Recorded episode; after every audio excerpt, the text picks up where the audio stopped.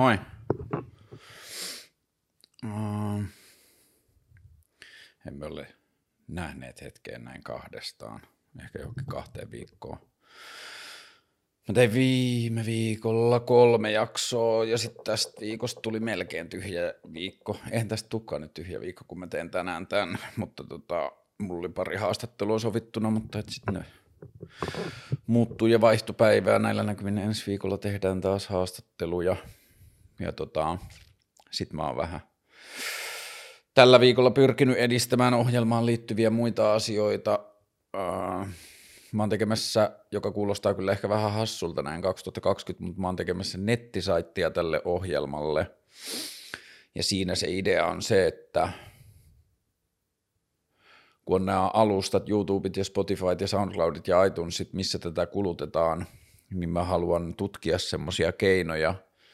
rikastuttaa näitä sisältöjä, eli toisin sanoen tuottaa metadataa, joka kertoo, mistä aiheista puhutaan. Jos joku löytää vaikka keskustelua, sanotaan vaikka kuolemasta, ja sitten se innostuu jotenkin siitä, ja sitten herää kysymys, onko täällä muita kuolema-aiheita, niin mä haluan saavuttaa pisteen, jossa mulla olisi järjestelmä, jonne ihminen voi laittaa sen kuoleman, ja sitten se kertoo, että näissä jaksoissa, näissä kohdissa puhutaan kuolemasta, ja näissä vlogeissa on ollut kuolemaan liittyviä kysymyksiä, ja klipattuina löytyy näitä. Ja nyt mä löysin myös tyypin, jonka kanssa mä juttelen ensi viikolla lisää, joka on ollut silleen ohjelman ystävä, ja tekee editointiasioita, nuori kaveri, niin tota, ilmoitti halukkuutensa siihen, että päästäisiin tekemään noita klippauksia jaksoista. Ja sitten mä selvitän vielä, että kannattaako mun perustaa uusi YouTube-kanava jaksoista tehdyille klipeille vai tuleeko ne tänne samalle kanavalle. Mutta tarkoitus on luoda silti, kun nyt, jos joku teistä katsojista, joka pitää tätä ohjelmaa, suosittelee ystävälleen tätä, niin se on vähän sama kuin tunkisi tällaisen Miki Liukkonen järkäleen käteen ja sanoisi, että tämä on hyvä kirja, lue tämä ei sillä relevantti pointti sekin,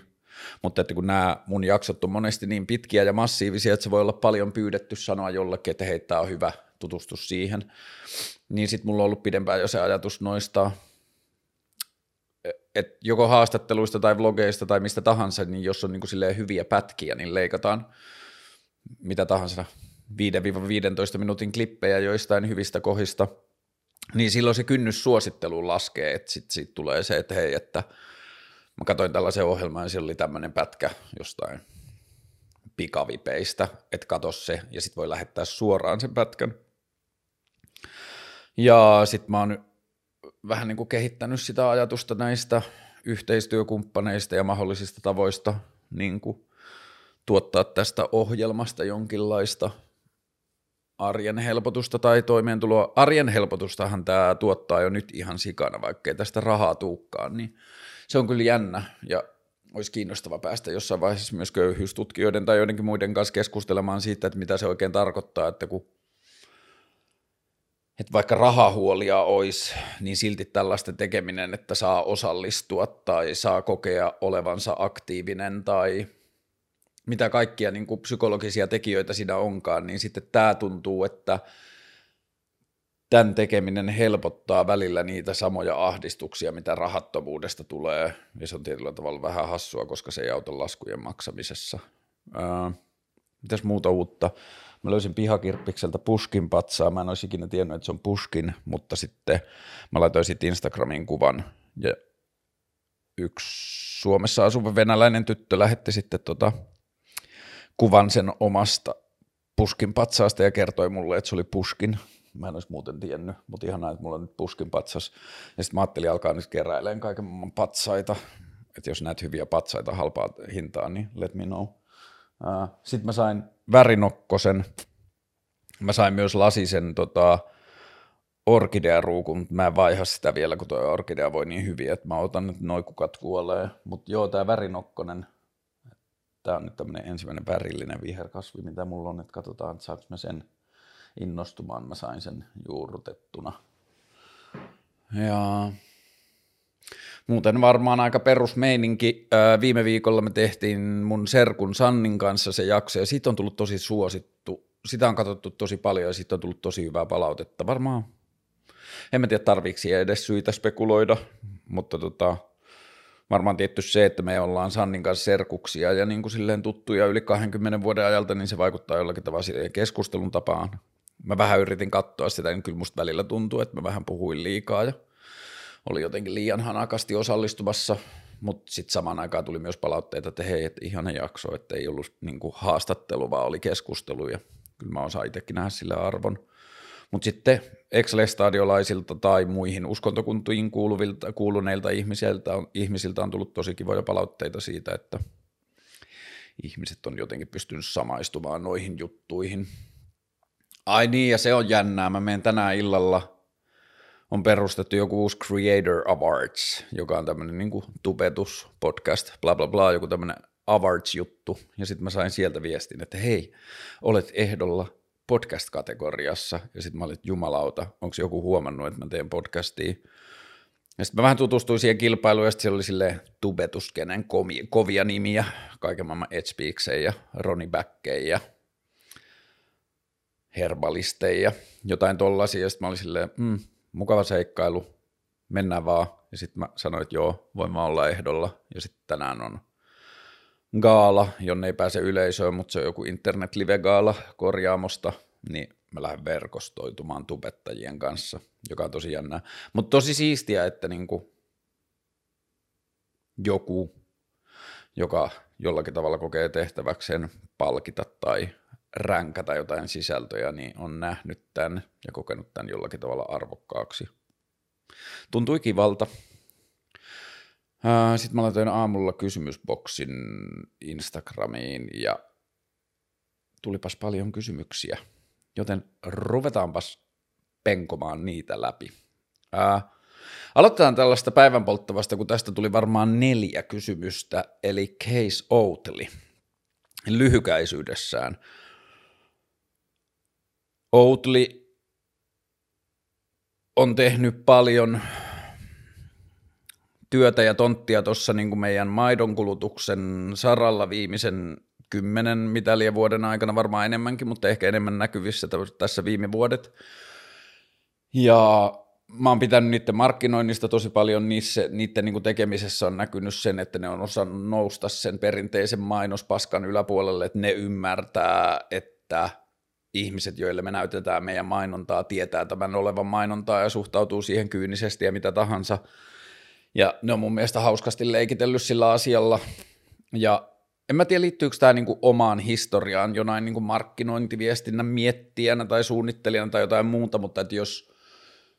joku toimija osoittaa tekemisellään niinku semmoisen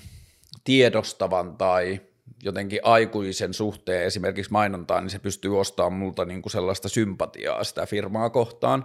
Niin tämä niin kuin pohjana siihen, että mulla on ollut Outlia kohtaan paljon sympatiaa, vaan siksi, että ne on tehnyt asioita eri tavalla. No sitten tällä viikolla alkoi kiertää netissä sellainen juttu, että hei, että Outlista osa, omistaa X-osan tällainen firma, joka on tehnyt tällaista ja tällaista kusipäätoimintaa, että ne on tehnyt jotain – ihmisten hätögryndaamista ja mä edes muista kaikkea, koska mä en jaksanut mennä siihen niin kuin itse faktuaalisiin asioihin niin syvälle, koska tässä on niin paljon muita kiinnostavia seikkoja, mutta että joka tapauksessa ensin lähti semmoinen internetmeemi siitä, että hei, että Oakley omistaa tällaista, tällaista kusipäät, älä juo Oakleyä, Oakley on riistokapitalismia ja jne, jne, jne. Sitten se oli yksi päivä, ja sitten tuli seuraava päivä, jolloin tuli sitten, että hei, että niin kuin pitäisi ottaa huomioon tämä tämä asia ja tämä firma ja on tehnyt tällaisia tällaisia asioita ja se on vaan tämän kokoinen osuus siitä Outlista ja kaikkea muuta. Ja noin kaksi ulottuvuutta siitä Outli-keissistä, jos kiinnostaa, niin voitte opiskella itse. Mutta tähän liittyy mun mielestä laajemmalla tasolla pari kiinnostavaa pointtia. Ensimmäinen on se, että että silloin kun mä olin aktiivisempi Facebookissa vuosia sitten, niin mä tein jossain vaiheessa semmoisen päätöksen, että älä ikinä osallistu tai kommentoi saman päivän uutisia tai älä lähde saman päivän juttuihin. Ja se vuosien varrella kyllä osoitti teränsä siinä, että jos joku asia oli oikeasti relevantti tai tärkeä pointti tai tärkeä keskusteluaihe, niin kyllä se oli näköisellä vielä seuraavanakin päivänä ja siihen pystyi osallistumaan sitten, jos halus. Ja se on niin kuin tuonut semmoista vähän etäisyyttä semmoiseen niin päivittäismeemiytymiseen, että vähän niin kuin sivuttaa ihan uudet asiat ja sitten antaa hieman vettä virrata Aurajoessa ja palaa siihen asiaan niin kuin päivän tai kaksi myöhemmin, että miltä tämä tuntuu nyt. Ja jos siinä edelleen on jotain semmoista pointtia tai asiaa, josta toivoisi, että heräisi keskustelua tai muuta, niin osallistuu siihen sitten. Ja tämä asia on nyt tämän kevään aikana ja kesän aikana tapahtunut useamman kerran, tai niin kuin tämä ilmiö oli tämä naisten mustavalkokuvahaaste, jossa ensin haastettiin muita naisia jakamaan itsestään tällainen niin kuin, vähän niin kuin voimaannuttava kuva, ja sitten tuli viesti, että hei, tämä on nyt ymmärretty väärin, että tämä liittyy Turkin ihmisoikeus- ja niin kuin, perheväkivalta- ja naisväkivalta-asioihin, ja tämä on osa turkkilaista kampanjaa, ja tässä on tällaisia tällaisia ylevämpiä tavoitteita, että ei tämä nyt ollut tarkoitus olla mikään niin kuin, boss ladyen toistensa kohottelukerho, että tässä oli paljon vakavammat impulssit ja niin edelleen. Ja sitten siinä syntyy niin paljon tasoja, kun ensin tulee tämä meemi tai joku tämmöinen niin haaste, että osallistut tähän haasteeseen, sitten jotkut osallistuu, jotkut ei, sitten tulee seuraava päivä, jolloin siihen tulee lisätietoa, sitten ne, jotka ei osallistunut ensimmäisenä päivänä, niin syntyy mahdollisuus vähän niin kuin kritisoida sitä ensimmäistä aaltoa, sitten syntyy niin kuin ensimmäisen aallon kritiikki, sitten syntyy internetkeskustelun kritiikki, ja ne polttovälit on niin, kuin niin sairaan lyhyet, että siinä mennään silleen tosi, tosi näpäkissä sykäyksissä, kritisoidaan ensin edellistä aaltoa, kritisoidaan jotain laajempaa niin kuin ihmisten internetkulttuuria, ja sitten pari päivää myöhemmin sama toistuu jossain toisessa asiassa, ja ollaan niin, kuin niin lyhyellä sytytyslangalla sen kanssa, että mihin pitää osallistua, mihin pitää ottaa kantaa ja muuta, sitten mä juttelin eilen mun ystävän kanssa, joka oli siis tyttö, ja me keskusteltiin siitä, että nämä kaikki asiat kyllä näyttäytyy jotenkin tytöille paljon ehkä jopa, en mä tiedä vaikeampana, mutta ainakin intensiivisempänä. Ja me puhuttiin siitä, että tyttöjen ja poikien sosiaalisen median käyttäytyminen on kärjistettynä ehkä vähän erilainen, että tytöt niin kuin tyttöjen internetkäyttäytymisessä on enemmän näitä haasteita ja niin kuin tällaista juttua, niin sitten monet näistä tämmöisistä eestaas veivaamisasioista on niin kuin sitten ehkä, en mä tiedä, voi olla, että tässä on liian lyhyt niin kuin tutkintajakso tai miten on ajatellut tätä asiaa, mutta jotenkin on tuntunut, välillä on tuntunut sillä, että ah, että onneksi, tai niin kuin, että onpas ihanaa kerrankin, kun en ole tyttö, niin ei tarvi osallistua kaikkeen tällaiseen näin monimutkaiseen viestintään, ja ymmärtänette varmaan, että tämä on tosi yksinkertaistavaa puhetta, että tässä on vaan tarkoitus niin jotenkin avata sitä pointtia. Mutta takaisin Outliin, toi on mun mielestä se toinen näkökulma, mutta sitten Outli isompana meneekin vähän mielenkiintoiseksi siinä, että jos ajatellaan ensin Outlia firmana, unohdetaan hetkeksi, ketä se uno, niin kuin, kuka sen omistaa ja mikä sitä edustaa, niin Outlihan on hyvällä asialla. Meillä on tällainen haitallinen liiketalouden muoto kuin maitomaatalous. Outli tuottaa vaihtoehtoa siihen, se on ilmastokestävämpää, se on päästöiltään pienempää, se muuttaa ihmisten kulutuskulttuuria. Outli varmaan suurimpana viime vuosina on tehnyt sitä, että hei, että vaikka sä tykkäisit kahvima, niin kuin maito, kahvimaidosta, niin sun ei tarvitse välttämättä käyttää lehmänmaitoa ja niin kuin Outli on uskaltanut aika silleen kovasanaisesti sanoa maitotaloutta vastaan ja kritisoida sitä, niin siitä Outlille pisteet, tai siitä niin kuin voidaan unohtaa Outli, puhutaan vain isosta kauramaitotoimijasta, niin se on niin kuin mun mielestä tärkeää, tärkeää toimintaa yhteiskunnassa jo sinällään. Mutta sitten jos mennään tähän niin Outlin nykytilanteeseen, niin täytyy kyllä muistaa se, että mikä tahansa yritys tällä hetkellä, joka toimii markkinatalouden ajatusten ja tavoitteiden ja toimintamallien pohjalta niin kuin suurin osa toimii, niin lähes kaikkien toiminnasta löytyy vastaavan kaltaiseen kritiikkiin aiheita. Ja mun mielestä se perustuu siihen, että yritysten ja yritysten henkilökunnan tehtävä yritysten sisällä on edistää sen yrityksen kannattavuutta ja liikevaihtoa ja taloudellista menestystä, ja jos se on primääri tavoite toiminnalle, niin silloin siitä seuraa asioita, jotka ei ole aina niin kuin yksityiskohtina optimaalisia. Tarkoitus ei ole puolustella niin kuin vaikka tätä oakley vaan tarkoitus on yrittää sanoa sitä, että se, että nyt Outli valittiin tähän niin kuin tällaisen internet-kohun lähteeksi, niin siinä täytyy muistaa se, että se olisi voinut olla melkein mikä tahansa firma. Ja jos esimerkiksi miettii vaikka jotain suomalaisia isoja kauramaitotoimijoita, niin niiden yritys, kokonaisyrityksen liikevaihdosta saattaa edelleen tulla 80 prosenttia tai jotain tavallisesta meijeriliiketoiminnasta ja maitoliiketoiminnasta. Miten me suhtaudutaan siihen tai miten me niin peilataan sitä vasten. Ja sen takia mulle toi koko Oatly Show vaikutti vähän sillä tavalla, jälleen kerran mä kärjestän, mä toivon, että niin kuin, ei oteta herneitä enää, niin kuin mä yritän tehdä pointtia selväksi, mutta että siinä oli vähän mun mielestä semmoista niin kuin, hyvesignalointia siis sillä tavalla, että haa, Outlin toiminnasta löytyy virhe, tästä saadaan internet, me voidlia bashata Outlia ja, kertoa niiden toiminnan virheellisyydestä, ja se on niin kuin hyvää internet-sisältöä, ja siinä on tämmöisen niin kuin potentiaali tällaiseen internetkiukkuun ja niin kuin kaikkea tällaista, mutta kun ei se ole se ongelma, että Outlin omistaja on 10 prosenttisesti joku kusipää, vaan se ongelma, ja ei sillä, mä en vähättele sitä, se on ongelma, että maailmassa on kusipäitä firmoja, jotka ostaa hyvällä asialla olevia firmoja, mutta se ongelma on syvemmällä siinä, että Outli on firma, joka toimii markkinatalouden kehikossa, sen tehtävä olla kannattava, sen tehtävä olla eteenpäin suuntautunut, sen tehtävä on olla niin kuin taloudellisesti energinen ja siinä on pakko, siinä pitää olla semmoista dynaamisuutta ja sen arvoa tarkkailla ja sen kannattavuutta tarkkailla ja jotain muuta, ja jos joku sijoitusyhtiö tulee valtavan rahalla salkun kanssa ja sanoo, että me maksetaan X miljoonaa euroa siitä, että me saadaan X prosenttia tästä yrityksestä, niin nykyisellä liiketoimintamalleilla toimivan yrityksen on ihan äärimmäisen hankala sanoa ei, vaikka se olisi niin kuin monimutkaista asiaa, tai että se yritys voi miettiä, että no, meillä on täällä tämä hyvä pohjatavoite, me halutaan vähentää ma- niin tota lehmämaidon kulutusta ja me halutaan lisätä terve- tai niin kuin kokonaisuudeltaan parempien maitojen kulutusta, nyt tuolta tulee tuommoinen sijoitusyhtiö, joka antaa meille niin kuin kottikärrykaupalla rahaa, joka tarkoittaa, että me voidaan markkinoida paremmin, me voidaan hankkia paremmin myyntipaikkoja, me voidaan taistella maitotaloutta vastaan paremmin. Tai jos johtoryhmään tai omistajiin on päätynyt jo ihmisiä, jotka suhtautuu koko firmaan ainoastaan sijoituksena, niin sitten ne sanoo jossain vaiheessa, että, hmm, että jos joku yritys on valmis maksamaan näin monta prosenttia meidän yrityksen tällaisesta määrästä osakkeita, niin se tarkoittaa sitä, että meidän valuaatio kasvaa näin paljon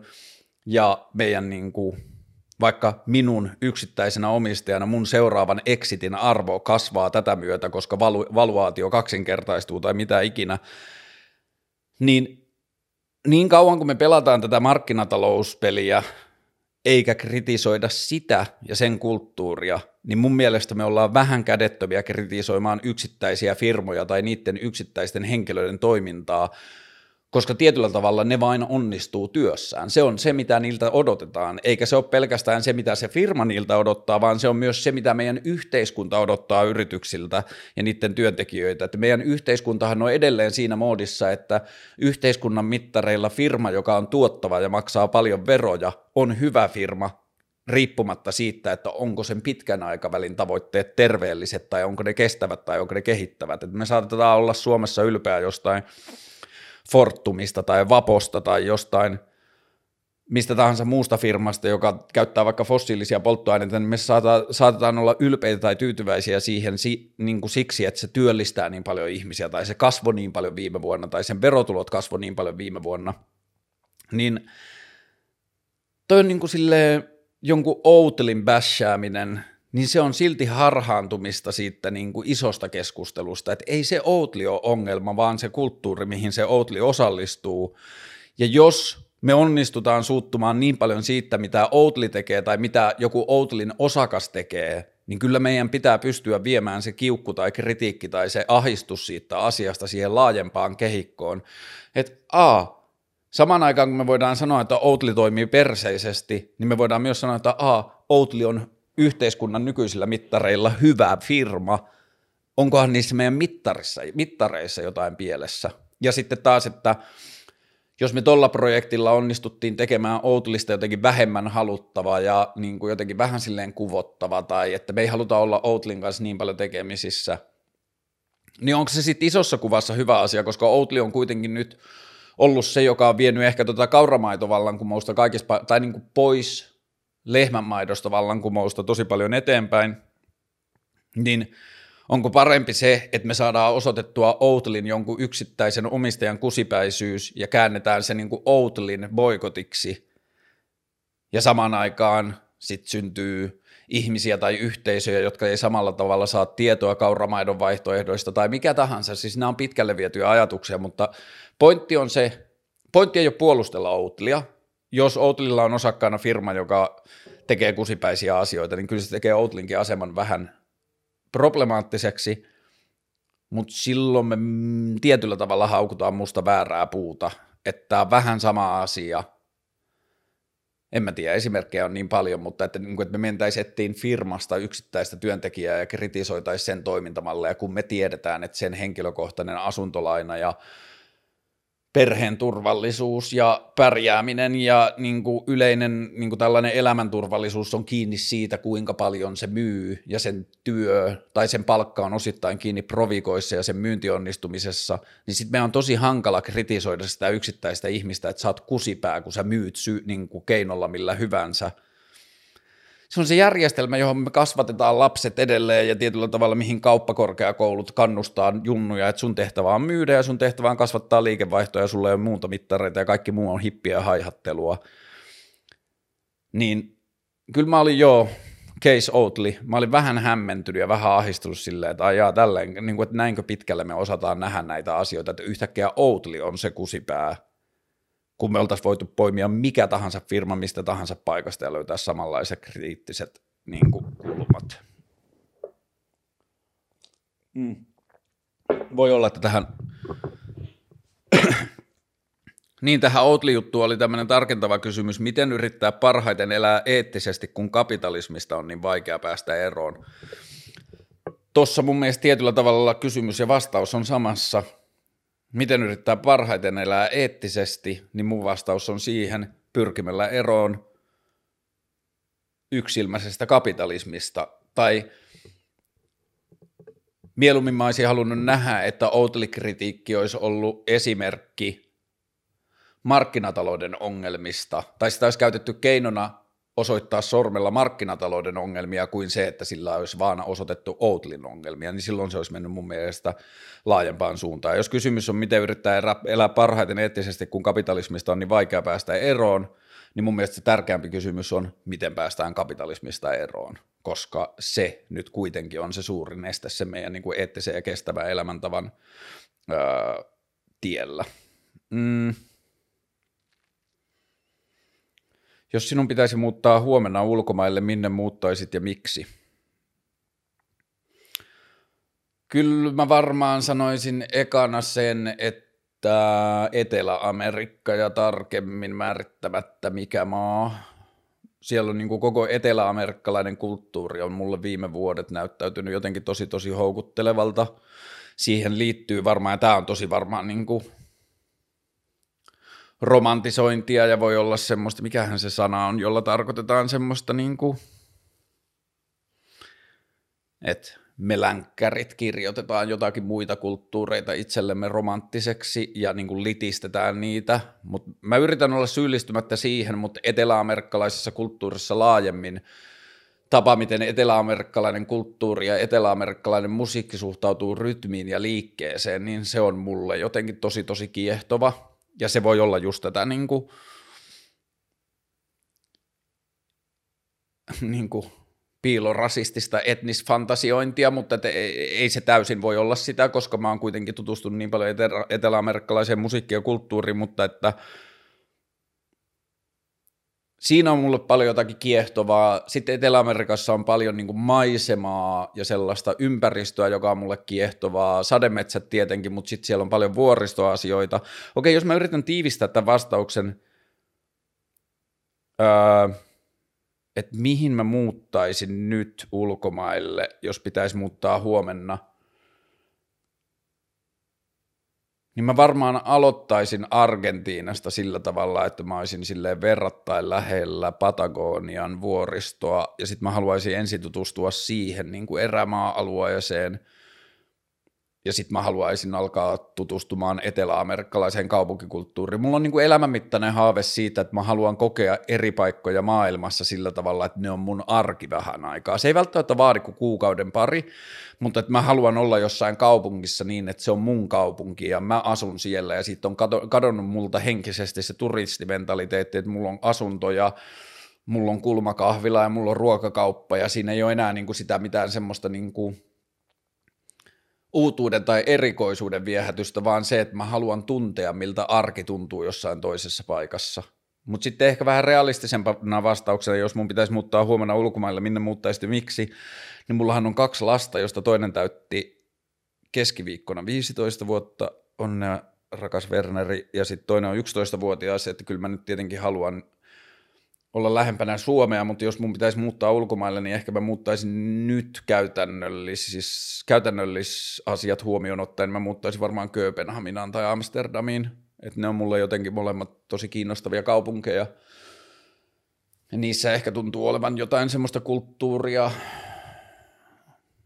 tai ehkä mä näen niissä jotain sellaista kulttuuria tähän niin kuin liike-elämän ja yrityskulttuurin kyseenalaistamiseen, johon mä haluaisin osallistua – niin ehkä jotkut noin. Mikä tekee sut tyytyväiseksi just nyt? Tässä ehkä on, tuossa kysymyksessä piilee semmoista niin kuin tietynlaista syvempää psykologista ongelmaa mulle, että mä yritän yhdistää tähän samaan, kun tuolla jotain muita kysymyksiä, että mitä kuuluu tai miltä syksy tuntuu niin mä vastaan ehkä vähän lyhyesti siihen, mä pääsen tuohon tyytyväisyysasiaan sitten.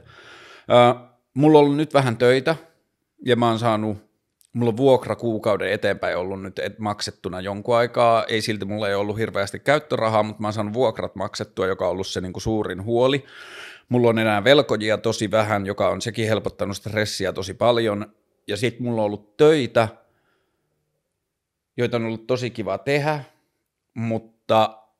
niissä töissä on ollut se ongelma, tietenkin tämä on tosi positiivinen asia, mutta niiden ongelma on se, että kaikki työt, mitä mulla on nyt ollut, on tullut niin, että mulle on soitettu. Joku on soittanut mulle ja sanonut, että hei, että mä haluaisin tehdä sun kanssa töitä tai haluaisit tulla tekemään tällaista juttua, joka on ihanaa ja olisi ihanaa, kun koko elämä perustuisi siihen, mutta siinä on se ongelma, että siitä puuttuu ennakoitavuus. Ja niin kauan kuin mulla ei ole jotain puskurikassaa tai mulla ei ole vaan rahaa lepäämässä jossain tilillä, niin se on tosi kuumottavaa, koska – mä oon nyt semmoisessa oudossa paikassa, että mä pystyn koko ajan osoittamaan omaa työtäni ja osaamistani ja mulla on ollut asiakkaita, jotka on ollut tyytyväisiä mun tekemiseen ja mä oon pystynyt ratkomaan ongelmia, mutta mä en osaa myydä sitä, mä en osaa hankkia uutta asiakasta. Mä oon jossakin semmoisessa henkisessä, psykologisessa, emotionaalisessa, maailmantilanteellisessa, missä ikinä tosi monimutkaisessa lukossa, jossa mä en ymmärrä, miten mun työtä myydään ulospäin. Ja nyt viime aikoina, kun ihmiset on kysynyt, mitä kuuluu, niin sitten mä oon vähän vastannut silleen, että no itse asiassa tämä mun vastaus on se, joka mua vituttaa, että koska mun vastaus on se, että kiitos, hyvää kuuluu, tarvis keksiä ammattitahi toimi, tai toimeentulo, tai perustulo, tai perusturvallisuus, niin ei tuossa vastauksessa ei sinällään ole mitään ongelmaa, mutta se biifi on mulle se, että kun se on ollut puolitoista vuotta sama. Ja se käy tosi kuumottavaksi, kun se vaan kestää ja kestää ja kestää.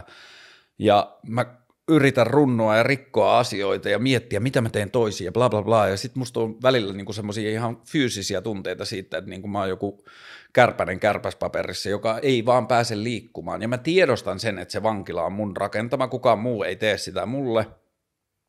Mä selitän itselleni, että se vankila tulee siitä, että mä oon menettänyt uskoani markkinatalouteen, mä oon menettänyt uskoani oman alan toimintamalleihin. Ja sitten – se on niin kuin sulkenut multa ovia ja tehnyt maailmaa kapeammaksi. Edelleen mä oon sitä mieltä, että maailma on mahdollisuuksia pullollaan. Mä oon vaan henkisesti jossakin paikassa, jossa mä en pysty näkemään niitä kunnolla. Niin kun toi on toi kokonaisuus, että mä oon onnellinen elämästä, mulla on hyvä elämä, mulla on ihana sosiaalinen ympäristö, mulla on ihana koti, joka on nyt toistaiseksi taas kuukaudeksi maksettu eteenpäin, mulla on paljon hyviä asioita elämässä, mutta koska mä koen koko ajan syyllisyyttä ja häpeää ja riittämättömyyden tunnetta ja semmoista tosi kivuliasta jumissa olevisen tunnetta liittyen siihen rahaan, niin mulla on vähän niin kuin biiffiä antaa itselleni olla tyytyväinen. Ja kun se kysymys tuli, mikä tekee tyytyväiseksi sut just nyt, niin tosi pienet asiat, Mä oon käynyt nyt kiipeilemässä vähän, mä kävin prassijutsussa, mä oon käynyt lenkillä pari kertaa aamulla, tollaisesta mä tuun hyvä kake, sä teit jotain, sä liikuit, mitä ikinä. Mm, siitä mä tuun tyytyväiseksi, jos mä pystyn auttamaan ihmisiä, sitä mä oon saanut tehdä pari kertaa taas tällä viikolla, ja niin kuin se on ollut onnekseni semmoinen asia, joka mulla on arjessa, että mulle soittaa ihmiset, saanko mä tulla juttelee, olisi kiva nähdä, mulla on yksi asia, josta mä haluan puhua sulle, mä en tiedä, mitä mun pitäisi tehdä mun työelämässä, meidän firma haaveilee tällaisesta asiasta, niin ihan sama riippumatta liittyykö siihen rahaa tai saanko mä siihen palkkaa tai jotain, mutta jos mä pystyn auttamaan jotain ihmistä, niin siitä mä saan tosi paljon tyytyväisyyttä. Ja sitten sama liittyy myös tietenkin tähän ohjelmaan, että mä saan ihania palautteita ihmiseltä, että hei, että kiitos, että puhuit tästä asiasta, tai oli ihana, miten puhuit tästä asiasta, että se antoi mulle tosi paljon voimaa ja näköalaa ja bla bla bla. Niin noista mä saan, tuun tyytyväiseksi. Ja ehkä tämä on niinku se isoin juttu, että – musta tuntuu, että niin kuin meidän sellainen vuosisatainen ajatus yhteisöstä on ollut se, että jos ihminen osallistuu ympäröivään yhteisöön hyvistä tarkoitusperistä, tuo omaa panostaan yhteiskunnan saataville, tarjoaa omaa osaamistaan ja miettii yhteiskunnan kokonaishyötyä, niin noi on ne mittarit, joilla ihminen ansaitsee oman paikkansa yhteiskunnassa ja saa siitä korvauksen ja oikeuden elää ja niin edelleen. Niin sitten mulla on ollut vähän sellainen konflikti tässä, että kun musta tuntuu, että mä oon täyttänyt ne monet muut asiat, että mä osallistun yhteisöön, mä teen tällaista keskustelua, mä mm, pyrin yhteisön kehittämiseen, mä oon yhteydessä yhteiskunnan päättäjiin ja kysyn niiltä asioista ja, asioita ja yritän keksiä ideoita, joita mä tarjoan eri paikkoihin ja mä autan ihmisiä mun ympärillä ja teen tosi paljon kaikkia asioita, niin sitten musta tuntuu, että yhteiskunta on vähän niin kuin pettänyt oman lupauksensa mulle, että se sanoo mulle, että jos sä osallistut ja jos, jos sä oot aktiivinen ja pyrit olemaan hyödyksi ja mietit niin kuin omaa paikkaasi yhteiskunnassa ja koet olemaan yhteiskunnalle hyödyksi, niin kyllä me susta pidetään huolta. Ja kyllä musta on tuntunut, että mä oon ollut tosi tosi yksin taas näiden niin kuin raha-asioiden kanssa, että Kelalla ja verottajalla ja ulosottovirastossa ja muualla sanotaan, mm, tässä kyllä näkyy selvästi, että korona vei kaikki sun tulot, mitä sä olit kerännyt saada aikaiseksi, mutta kun sun velkaantuminen on alkanut ennen koronaa, niin meillä ei ole mitään, millä me voidaan auttaa sua, tai mitkään näin helpotukset ei kosketa sua ja muuta. Ja kyllä ne, niin kuin ne aivot huutelee sitä perustuloa aika vahvasti, että hei, että niin kuin, voiko mä nyt olla vaikka vähän aikaa esimerkki siitä, että mitä niin kuin perustulo voisi toimittaa, että – kunhan mun ei tarvitsisi pelätä, niin musta tuntuu, että mä olisin vielä parempi ja tehokkaampi ja niin kuin mun maailma ei tuntuisi niin suljetulta. Mikä tekee sut tyytyväiseksi just nyt? Kyllä mut tekee tyytyväiseksi myös se, että jos mä pystyn pysähtymään pyöräillessä tai olla silleen, että vau, miten kaunis valo tai – onpas toi puu nyt siistissä kunnossa, tai se, että, niin kuin, että mä huomaan itseni ilman tietoista päätöstä pysähtymään tai niin kuin innostuvan jostain pienestä yksityiskohdasta ympäristössä, niin mä tuun tyytyväiseksi siitä, että okei, että sulla on joku peruspohja kunnossa, että sä jaksat niin kuin innostua pienistä asioista ja kokea kauneutta ja jotain muuta, niin, niin kuin, siitä tulee jotain semmoista niin kuin, tyytyväisyysasiaa. Tunnetko kateutta ja mitä ajattelet kateudesta? Nämä on varmaan niitä asioita myös, että on vah- hankala sanoa mitään tosi vahvasti totta, koska kateus voi tapahtua tosi paljon alitajuntaisella tasolla niin, että sitä ei aina pysty analysoimaan, eikä huomaamaan, eikä tunnistamaan. Mutta musta tuntuu, että kateus ei ole kovin paljon läsnä mun elämässä. Ja se johtuu varmaan tosi paljon siitä, että jos mä näen ympärillä asioita, joissa ihmisillä on asiat paremmin, tai niitä ei tarvi huolehtia vuokrista tai – mikä tahansa, mikä, mikä periaatteessa voisi kuulua silleen kateuden kategoriaan, niin sitten mä pystyn helposti sanomaan niistä asioista, että haa, että se, miksi mulla ei ole noita asioita, johtuu niistä valinnoista, mitä mä oon tehnyt. Et mä oon itse päättänyt, että mä en halua mennä semmoiseen ja semmoiseen työpaikkaan, tai mä oon itse päättänyt, että mä haluan taistella tällaisen ja tällaisen asian puolesta, niin sen hinta, hinta on se, että multa katoaa tiettyjä resursseja elämästä, ja mä en voi haaveilla tietyistä asioista, tai tietyt asiat ei kuulu mulle – niin toi on niin se toinen osa, mutta sitten kun toinen osa on se, että myös tämän niin taloudellisen vajavaisuuden aikana, joka nyt tässä on kestänyt jo hyvän aikaa, niin mä oon oppinut tosi paljon sitä, että mä vaan niin tarvin ihan sairaan vähän yhtään mitään, että mun elämä on hyvää. Että en mä tarvi, niin kuin, että ei mun elämä tunnu olevan kiinni siitä, että mun elämä olisi hyvää, jos mulla olisi tää, tää tai tuo asia tai että niin kuin, mitä tahansa muuta, niin mä oon niin kuin oppinut olemaan jotenkin nyt ainakin toistaiseksi tosi tyytyväinen aika vähän, joka tuntuu myös osaltaan poistavan kateutta, mutta sitten tuntuu, että mulla on vielä semmoinen temperamenttiasia, että jos mä katson jotain toista ihmistä, joka tekee upealla tavalla jotain asiaa niin kuin henkisellä tai fyysisellä tasolla esimerkiksi, että se tekee jotain, mihin mä en ikinä pystyisi, tai sen suhde asioihin on jotenkin niin jotenkin ihailtava tai jotain muuta, niin sitten mä yritän aina ajatella, että ei ihmisyys ole mikään kilpailu, jossa ihmi, niin kuin, että mä voin verrata itseäni johonkin toiseen, koska se on hirveän kapeakatseista, että lait, otettaisiin joku yksi ominaisuus ja sitten laitetaan se vaakajanalle, että hän on tuolla ja minä olen täällä ja niin kuin, että hän on parempi tai jotain. Niin se on hirveän reduktiivinen tai silleen yksilmäinen näkemys katsoa esimerkiksi ihmisyyttä, koska ensinnäkään mikään ominaisuus ihmisessä ei ole sellainen, että mä uskon, että sitä voidaan laittaa niin kuin nollasta sataan janalle, vaan se on vähintään kolme- tai neliulotteinen todellisuus, missä joku ominaisuus tapahtuu, sitten on eri muotoja, se määrä on hankalasti mitattavissa ja kaikki muuta, että jo pelkästään yksittäisen ominaisuuden mittaaminen on haastavaa, mutta sitten jos mitataan tai katsotaan sitä ihmistä kokonaisuutta, niin voidaan sanoa, että haa, että toi on ihailtavan taitava niin tunteiden ja asioiden ilmaisemisessa kirjoittamalla, ja se pystyy sellaisiin asioihin, johon mä en ikinä pystyisi, mutta että mun vahvuudet hänen verrattuna jossain toisessa asiassa ja bla bla bla, niin en mä tiedä, se on ehkä ollut temperamenttiasia tosi pienestä asti, että en mä jotenkin hirveästi ole jaksanut kiinnostua siitä, mitä muilla on, vaan jotenkin ne, että mihin suuntaan itse haluaisi tai mistä innostuu, on ehkä merkinnyt enemmän. Kysymys oli, tunnetko kateutta ja mitä ajattelet ka- kateudesta? Jälleen kerran nämä on sellaisia asioita, että on tosi hi- hankala sanoa yleisinhimillisistä ominaisuuksista, että mitä mieltä niistä on, että niin kuin olisi jotenkin oikeus arvostella tai arvottaa muiden ihmisten kokemia luonnollisia tunteita – mutta ehkä mun fiilis kateudesta on vähän se, että jos sä tunnet kateutta, niin sit musta melkein vääjäämättä sä ehkä suljet yksityiskohtia tai niin kuin näkökulmia pois. Että kateus on mahdollista vaan, jos kaventaa jonkun asian silleen kapealle alueelle ja tarkkailee jonkun toisen ihmisen elämää tai jotain muuta, koska silloinhan joutuu myös kirjoittamaan sen toisen ihmisen elämän kokonaisuuden, koska me ei voida tietää kaikkea paskaa, mitä se ihminen joutuu vaikka päivittäistasolla tekemään sen eteen, että hänellä on joku sellainen asia, mistä me koetaan ulkopuolelta kateutta tai jotain muuta,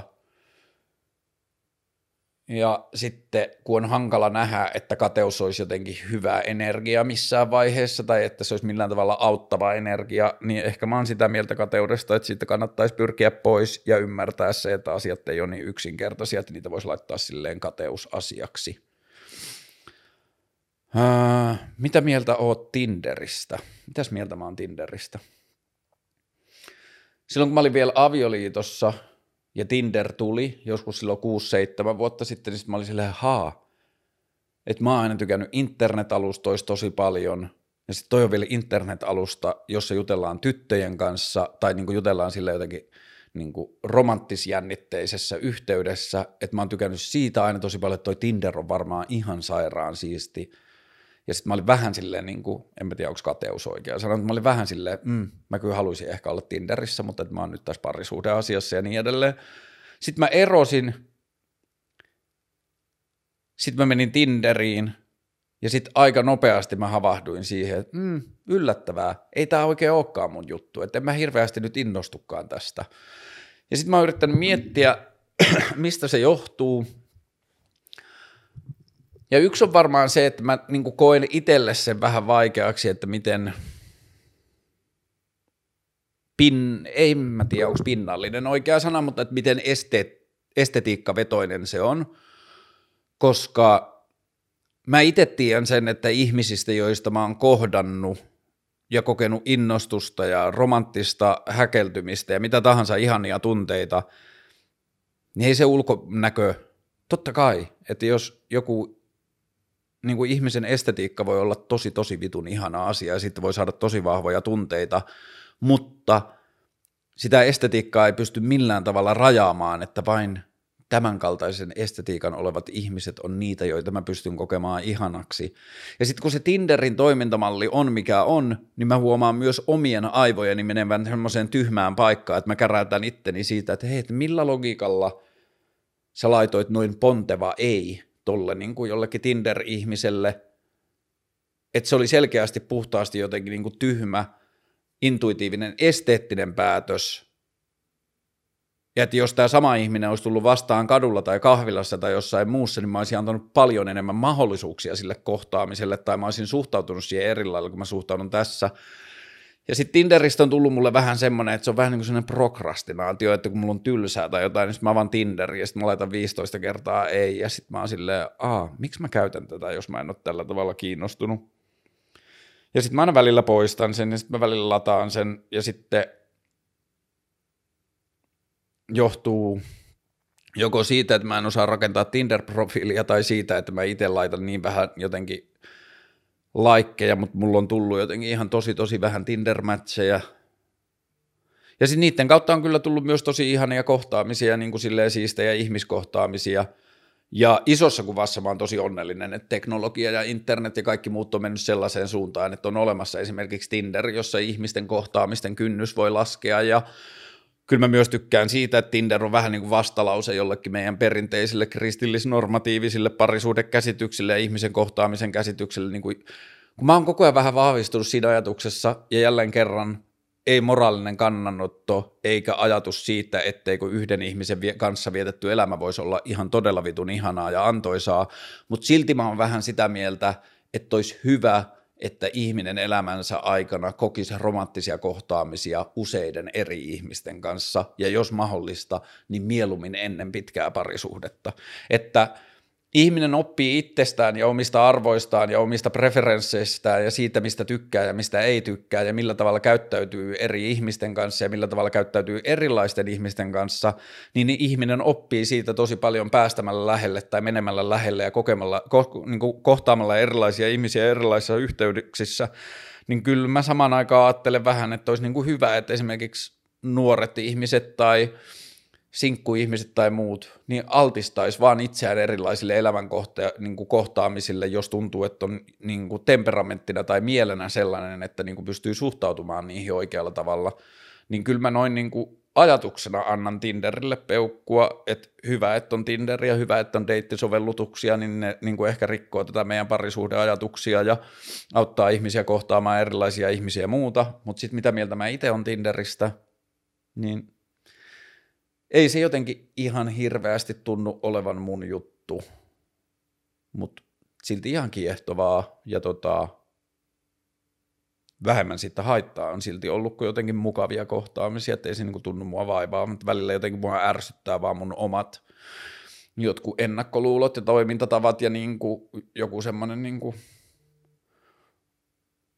varmaan niin kuin Tinder on myös paikka, jossa niin kuin oma joku semmoinen toksinen maskuliinisuus tai opitut ikävät kulttuuriperinteet tai toimintamallit tulee myös läpi jotenkin alitaitoisella tavalla siinä jossain omassa swipeiluissa tai jotain.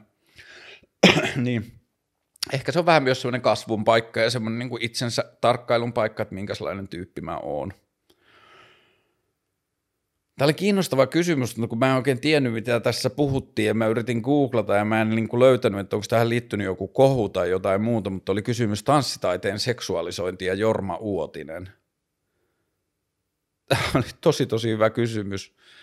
mutta mulla ei sitä, siihen mitään sanottavaa, koska mä en oikein tiedä, mistä on kysymys. Ja sitten tanssitaide itsessään on mulle niin henkilökohtainen asia, että mä en tiedä siitä kulttuurista, enkä sen niin kuin jotenkin kulttuurikäytänteistä tai yhtään mistään mitään. Että tanssi on vaan mulle asia, joka on yksi mun tärkeimmistä itseilmaisun muodoista.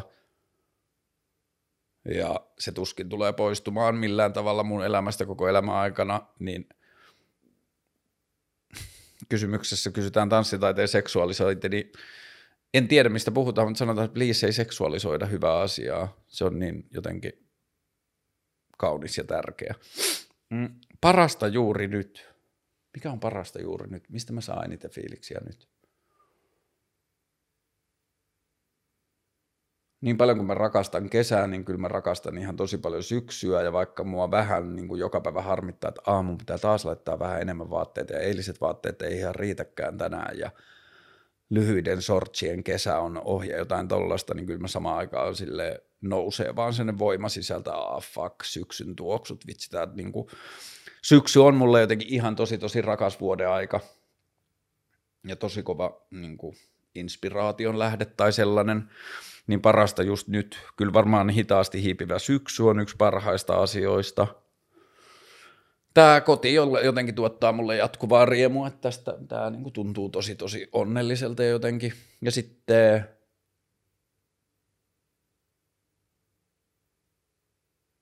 ehkä omiin lapsiin liittyvä semmoinen asia, että niiden kautta, ei kaikki edes ole helppoja asioita, mutta että niiden kautta niin kuin pääsee nyt käsittelemään tällaisia niin kuin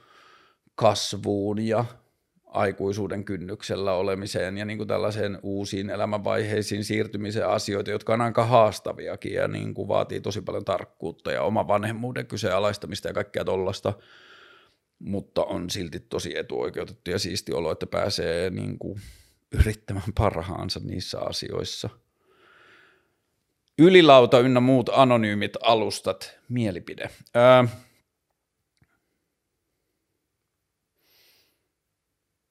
Mä oon joskus puhunut siitä Jodelista. Ylilauta on ehkä vähän laajempi asia kuin Jodel, koska ylilauta on ollut myös, niin kuin se on ollut tosi poikakulttuuri, että se on ollut tosi poikien juttu, josta on seurannut ihan vitusti ikäviä ja tyhmiä ja huonoja ja rumia ja niin kuin ihan vitu ääliömäisiä asioita. Että ylilautakulttuurissa on niin kuin näkynyt paljon ihmisten toimintamalleja, kun ne annetaan toimia anonyymisti omasta pienestä paikasta ja purkaa omaa ahdistusta eri tavoilla, niin siitä on tullut tosi rumia lopputulemia, mutta samaan aikaan ylilauta on toiminut ihan valtavana niin kuin vertaistuki ja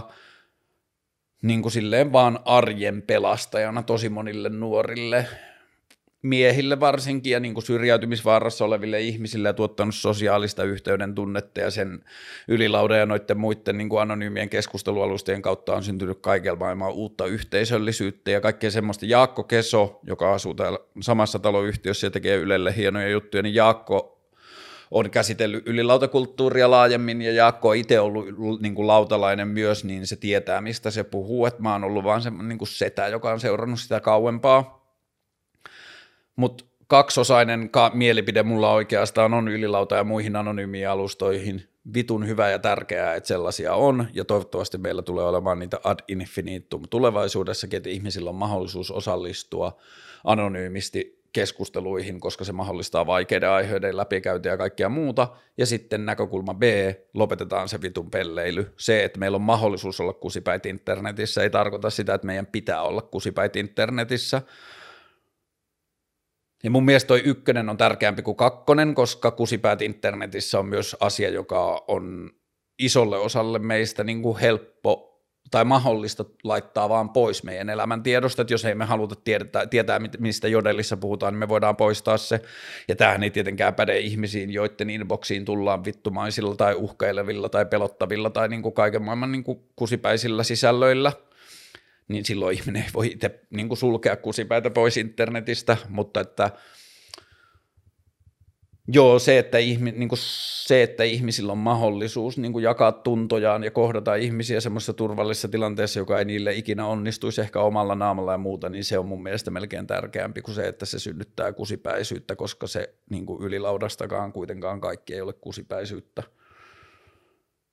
niin vaikea aihe, koska sitten voi seurata joillekin ulkopuolisille ihmisille välillä täysin sietämättömiä kärsimyksiä, niin silloin on hankala perustella minkään ylilaudan olemassaoloa, jos ylilaudan kusipäät tekee jotain ikävää jollekin ihmiselle, mutta isossa kuvassa musta on hyvä, että tämmöinen mahdollisuus on.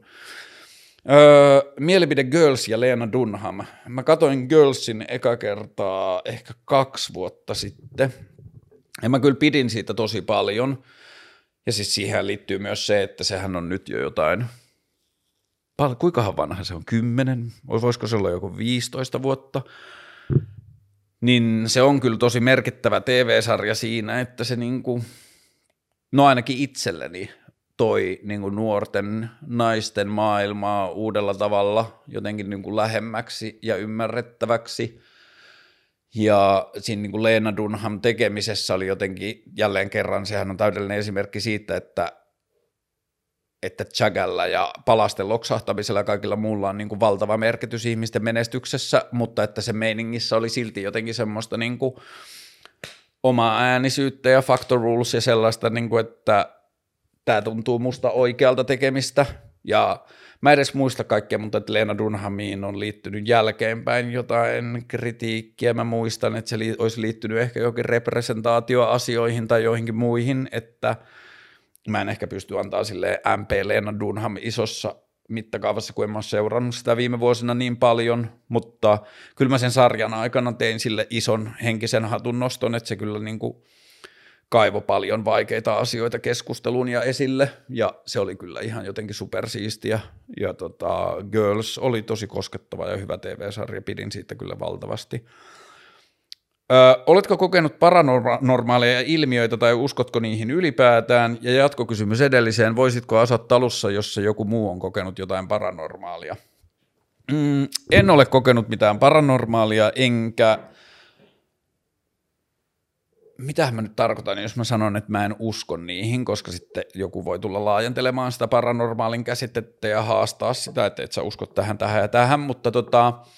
sanotaan niin päin, että mä en ole nähnyt maailmassa asioita, joihin mä en, jotka ei olisi tieteellisesti selitettävissä. Mulla ei ole mitään syytä ollut toistaiseksi uskoa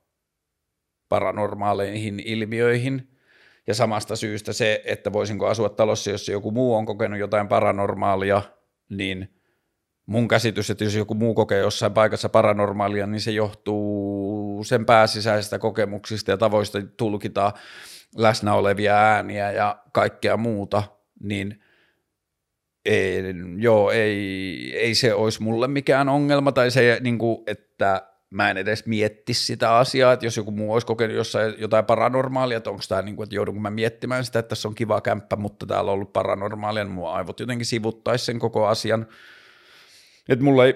vielä toistaiseksi ole tullut 38 vuoden aikana mitään koke- Mä en ole nähnyt tai kokenut mitään sellaista, johon tieteelliset selitykset ei riittäisi, enkä mä myöskään nähnyt dokumentaatiota tai muilla tavoilla esitettyä dataa siitä, että joku muu olisi kokenut sellaista, mikä ei ole tieteellisesti selitettävissä tai ei mahdu meidän tieteellisen ää, niin kuin maailmankuvan kehikkoon, niin mulle paranormaalit ilmiöt näyttäytyy niin kuin tarinoina. Ai niin, tämä mun piti googlata, kun tässä kysytään, mitä sinulle merkitsee hengellisyys, niin mä googlaan nopeasti, miten hengellisyys määritellään. Hengellisyys. Hengellisyys voi viitata äärimmäiseen tai materiattomaan todellisuuteen, sisäiseen polkuun, joka mahdollistaa yksilön sisäisen voiman löytämisen tai syvimpiin arvoihin ja merkitykseen, joiden mukaan ihmiset elävät – Mm, Sitten tässä sanotaan, hengelliset riitit sisältävät usein rukoilua ja mietiskelyä, joiden tarkoitus on kehittää yksilön sisäistä elämää. Tällaiset harjoitukset johtavat usein kokemukseen yhteydestä suuremman todellisuuden kanssa tuottaen kokonaisvaltaisemman minän, toisten ihmisten tai yhteisön kanssa, luonnon tai kosmoksen kanssa ja jumalallisen ulottuvuuden kanssa – Hengellisyys on usein koettu inspiraation lähteenä tai suunnan antajana elämässä. Se voi käsittää uskon materiattomien todellisuuksien kanssa tai kokemuksia läsnäolosta tai luonnon transcendenttisesta luonteesta. Usein siihen liittyy ihmisen suhtautuminen yliluonnolliseen ja siten uskonnollinen ajattelu ja opit, mutta hengellisyyden paino on henkilökohtaisessa kokemuksessa. Hengellisyys on osa ihmisen maailmankatsomusta. Okei, toi oli se, minkä mä halusin tarkistaa tuosta, että kuinka paljon sana hengellisyys – sisältää ylimaallista tai ulkopuolista voimaa tai ulkopuolista entiteettiä tai jotain muuta, koska vähän niin kuin toi paranormaali kysymys vastasi jo siihen, mulla on biifiä kaikkia niiden tarinoiden kanssa, koska mä en ole kokenut niitä, mä en ole nähnyt niitä, enkä mä ole nähnyt vakuuttavia osoituksia muilta niin kuin Jumalan olemassaolosta tai jostain korkeammista hengistä tai energioista tai jotain. Ja äh, okei, okay, tämä on ehkä hyvä esimerkki hengellisyydestä tietyllä tavalla mun elämässä. Tässä on tämmöinen kristallikivi, jonka mulle rakas ihminen, täällä on vähän stearia, niin, niin, niin tota, mulle rakas ihminen ilmoitti jossain vaiheessa, että hei,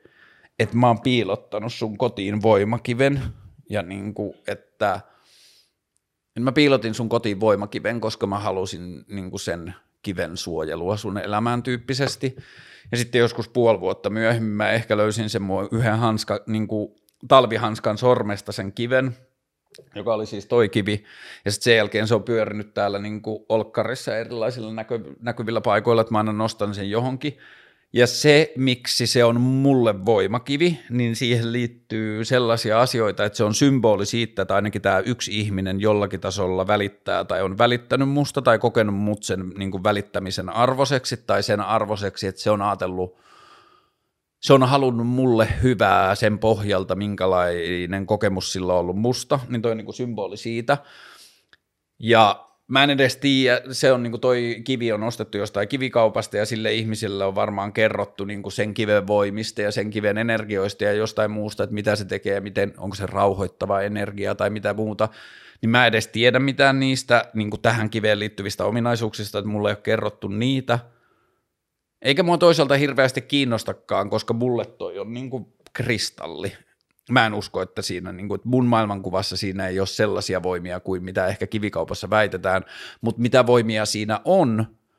on ne voimat, mitä tämä niin kuin, kiven antaja on siihen liittänyt antaessaan sen mulle, ja mitä mä puran siitä ottaessani se sen vastaan. Ja se liittyy tietyllä tavalla hengellisyyteen, siinä, että toi kivihän on vaan symboli jollakin tavalla mulle niistä energioista, mitä mulla on tämän kiven antajan kanssa ja siitä niin jotenkin välittämisestä ja huolehtimisesta. Ja toinen semmoinen esimerkki tuohon liittyen, niin mun ystävä kertoi, että aina kun se vie sen jollekin veljen lapsille synttärilahjoja, niin se aina matkalla sinne, niin se lataa rakkaudella sen lahjan, että mitä tahansa se on ostanut sille lapselle lahjaksi, niin sitten kun se menee metrolla sinne niin kuin veljen perheen luo, niin se pitää sylissä sitä lahjaa ja niin kuin miettii sitä rakkaudella. Ja mulle se avautui siitä kautta tosi loogisesti, että sitten kun se lapsi saa sen lahjan, että sitten kun se vihdoin pääsee sinne kohteeseen ja se pääsee ojentamaan sille lapselle sen lahjan,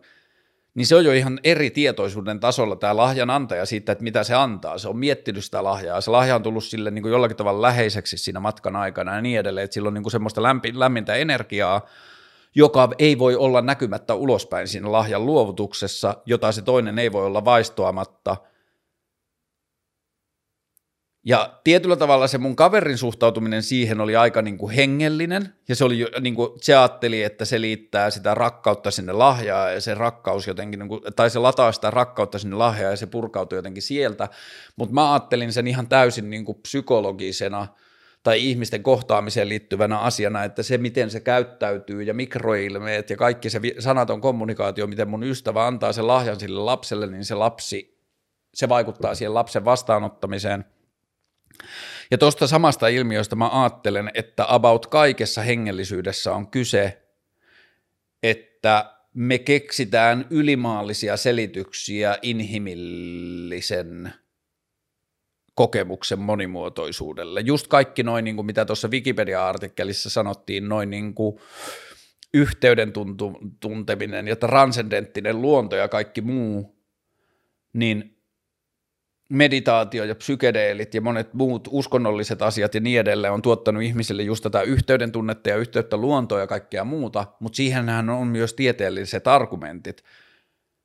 Että jos me uskotaan siihen niin kuin elämän syntyyn siellä jossain merenpohjassa miljardeja vuosia sitten ja me uskotaan evoluutioajatuksiin ajatukseen ja siihen, että ö, virheistä ja variaatioista syntyy uutta elämää, joka sitten vaan niin kuin tekee lisää virheitä ja variaatioita ja syntyy uusia eläimiä ja syntyy kaikkea muuta, niin mehän ollaan kaikki yhtä. Me ollaan alun perin samasta energiasta kuin toi mun värinokkonen tai pihalla lentävät linnut tai jotain muuta, että meillä on sama kantaisä ja kaikki tämä tai äiti tai kanta ilman sukupuolta, niin kaikki toi on yhtä ja se on sitä niin kuin elämäkäsitettä ja elämän energiaa ja elämän ihmettä, niin mulle se ei tarvi hengellistä ulottuvuutta ollakseen totta, ollakseen koskettava, ollakseen tajunnan räjäyttävä, ollakseen kehollinen, ollakseen niin kuin kaikkea niitä asioita, mitä hengellisyyteen liitetään. Ja sitten vielä mitä sinulle hengellisyys merkitsee, niin mä en tiedä, se voi olla tuon sanan väärin tulkintaa, mutta mulle hengellisyys viittaa myös jollakin tavalla uskontoon ja hengellisyys viittaa jollakin tavalla myös siihen niin kuin ulkopuoliseen auktoriteettiin tai ulkopuoliseen entiteettiin tai ulkopuoliseen voimaan tai siihen paranormaaliin tai siihen käsittämättömään tai siihen yliluonnolliseen. Ja sitten kun mä en usko niihin, niin sitten mulla on vähän hengellisyys sanan kanssa, ehkä vähän pihviä, mutta sitten henkisyys, ehdottomasti hengellisyys monilla niillä tavoilla, mitä siinä Wikipediassa esitettiin, niin se taas on sitten monia sellaisia asioita, jotka on ollut mulle tosi tärkeitä viime vuosina, että niin kuin, en mä niin kuin hengellisyyttä, mä oon, joo, joitakin hengellisyyteen liittyviä asioita kohtaan mä oon hyvin epäileväinen, joitakin hengellisyyteen liittyviä asioita mä pidän hyvin, hyvin tärkeinä. Sitten jotenkin tosi samalle tontille tämä kysymys, onko law of attraction käsite tuttu, vetovoiman laki, manifestaatio, jne. Mm, oli se jonkun verran tuttu, mutta silti mä joudun käydä googlaamassa vähän ja sitten niin kuin law of attraction eli vetovoiman laki on yksinkertaisuudessaan tämä, että negatiiviset ajatukset vielä tuottaa luo, niin kuin vetää luokseen negatiivisia asioita ja positiiviset asiat positiivisia ajatuksia. Lyhykäisyydessään I think it's a heap of bullshit, koska mä en oo, jos toi olisi todellinen energia, niin me pystyttäisiin, vaikka me ei pystyttäisi sitä mittaamaan tai osoittamaan, niin me pystyttäisiin se silti datalla sanomaan, että positiiviset ajattelut, koska maailmassa on vitusti positiivisia ihmisiä, joille tapahtuu paskoja asioita, maailmassa on vitusti kyynisiä negatiivisia ihmisiä, joille tapahtuu negatiivisia, ei kun positiivisia asioita, toi ei voi olla se selitys, that being said, kyllä mä uskon siihen, että jos ihmisellä on optimistinen, innostunut, positiivinen tulevaisuuden kuva, niin sille näyttäytyy paljon enemmän mahdollisuuksia. Ja niin kuin jälleen kerran se, että toi law of attraction-ajatus on yritetty viedä johonkin hengelliseen todellisuuteen, tai että se on viety sinne paranormaalin todellisuuteen, tai se on vietetty sinne ylimaallisen todellisuuteen, että tässä on joku taika-elementti, että kun sä toimit näin, niin siitä seuraa niitä. Mutta okei, okay, hyvä esimerkki on ehkä se, että itse asiassa se on tämä sama tyyppi, joka on ladannut näitä veljen lapsen lahjoja rakkaudella, niin tämä sama tyyppi on jankannut mulle lausetta intentio gravitoi. Ja sitten mä aloin joskus miettimään sitä ja sitten mä menin niin kuin siihen, että joo, että jos sulla on intentio tai joku haave tai tavoite tai utopia, että sulla on joku energia, että sä haluat viedä itseäsi tai ympäristöä johonkin suuntaan, sitten sit tulee sulle presetti, tavalla, että jos sä sisäistät sen, niin siitä tulee sulle presetti tavalla, jota sä et aina edes tiedosta, se vaan vaikuttaa sun toimintaan ja sun valintoihin, niin sitten se gravitaatio sinne suuntaan tulee siitä, että sä teet pieniä valintoja arjessa tai sanavalintoja tai sä puhut tietyistä asioista tietyllä tavalla tai sitä, että mitä tahansa pikkujuttuja ympäristössä sen alitajunnassa olevan intention kautta, jolloin ne on pikkuaskelia kohti sitä intention toteutumista, niin Mä uskon tuohon intentio gravitoi lauseeseen tosi jollain pienellä tasolla, joten law of attraction, mä en usko siihen väitteenä, että positiivinen ajattelu tuottaa positiivisia tuloksia, mutta mä uskon siihen ajatuksena siitä, että positiivisella ajattelulla saattaa olla positiivisia lopputulemia, negatiivisella ajattelulla saattaa olla negatiivisia lopputulemia, mutta silti se pointti ei voi olla se, kun nähdään jossain amerikkalaisessa self-help-kirjallisuudessa ja jossain, niin kuin, no on se rantautunut Suomeenkin ja on niin kuin kaiken maailman life coach-ajattelua ja muuta, niin sitten sanotaan, että maailma on sellainen kuin millaiseksi sen manifestoit tai että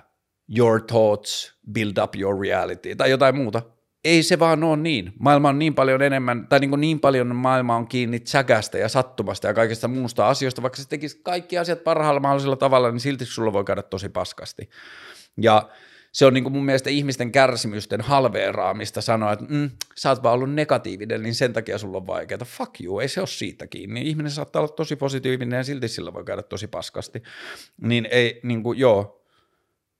mä en usko vetovoiman lakiin, mutta mä uskon innostuksen ja uteliaisuuden ja hyvän toivomisen ja hyvän uskomisen tai positiivisten lopputulemien uskomisen, niin mä uskon sen vaikuttavan sun todellisuuteen tai niihin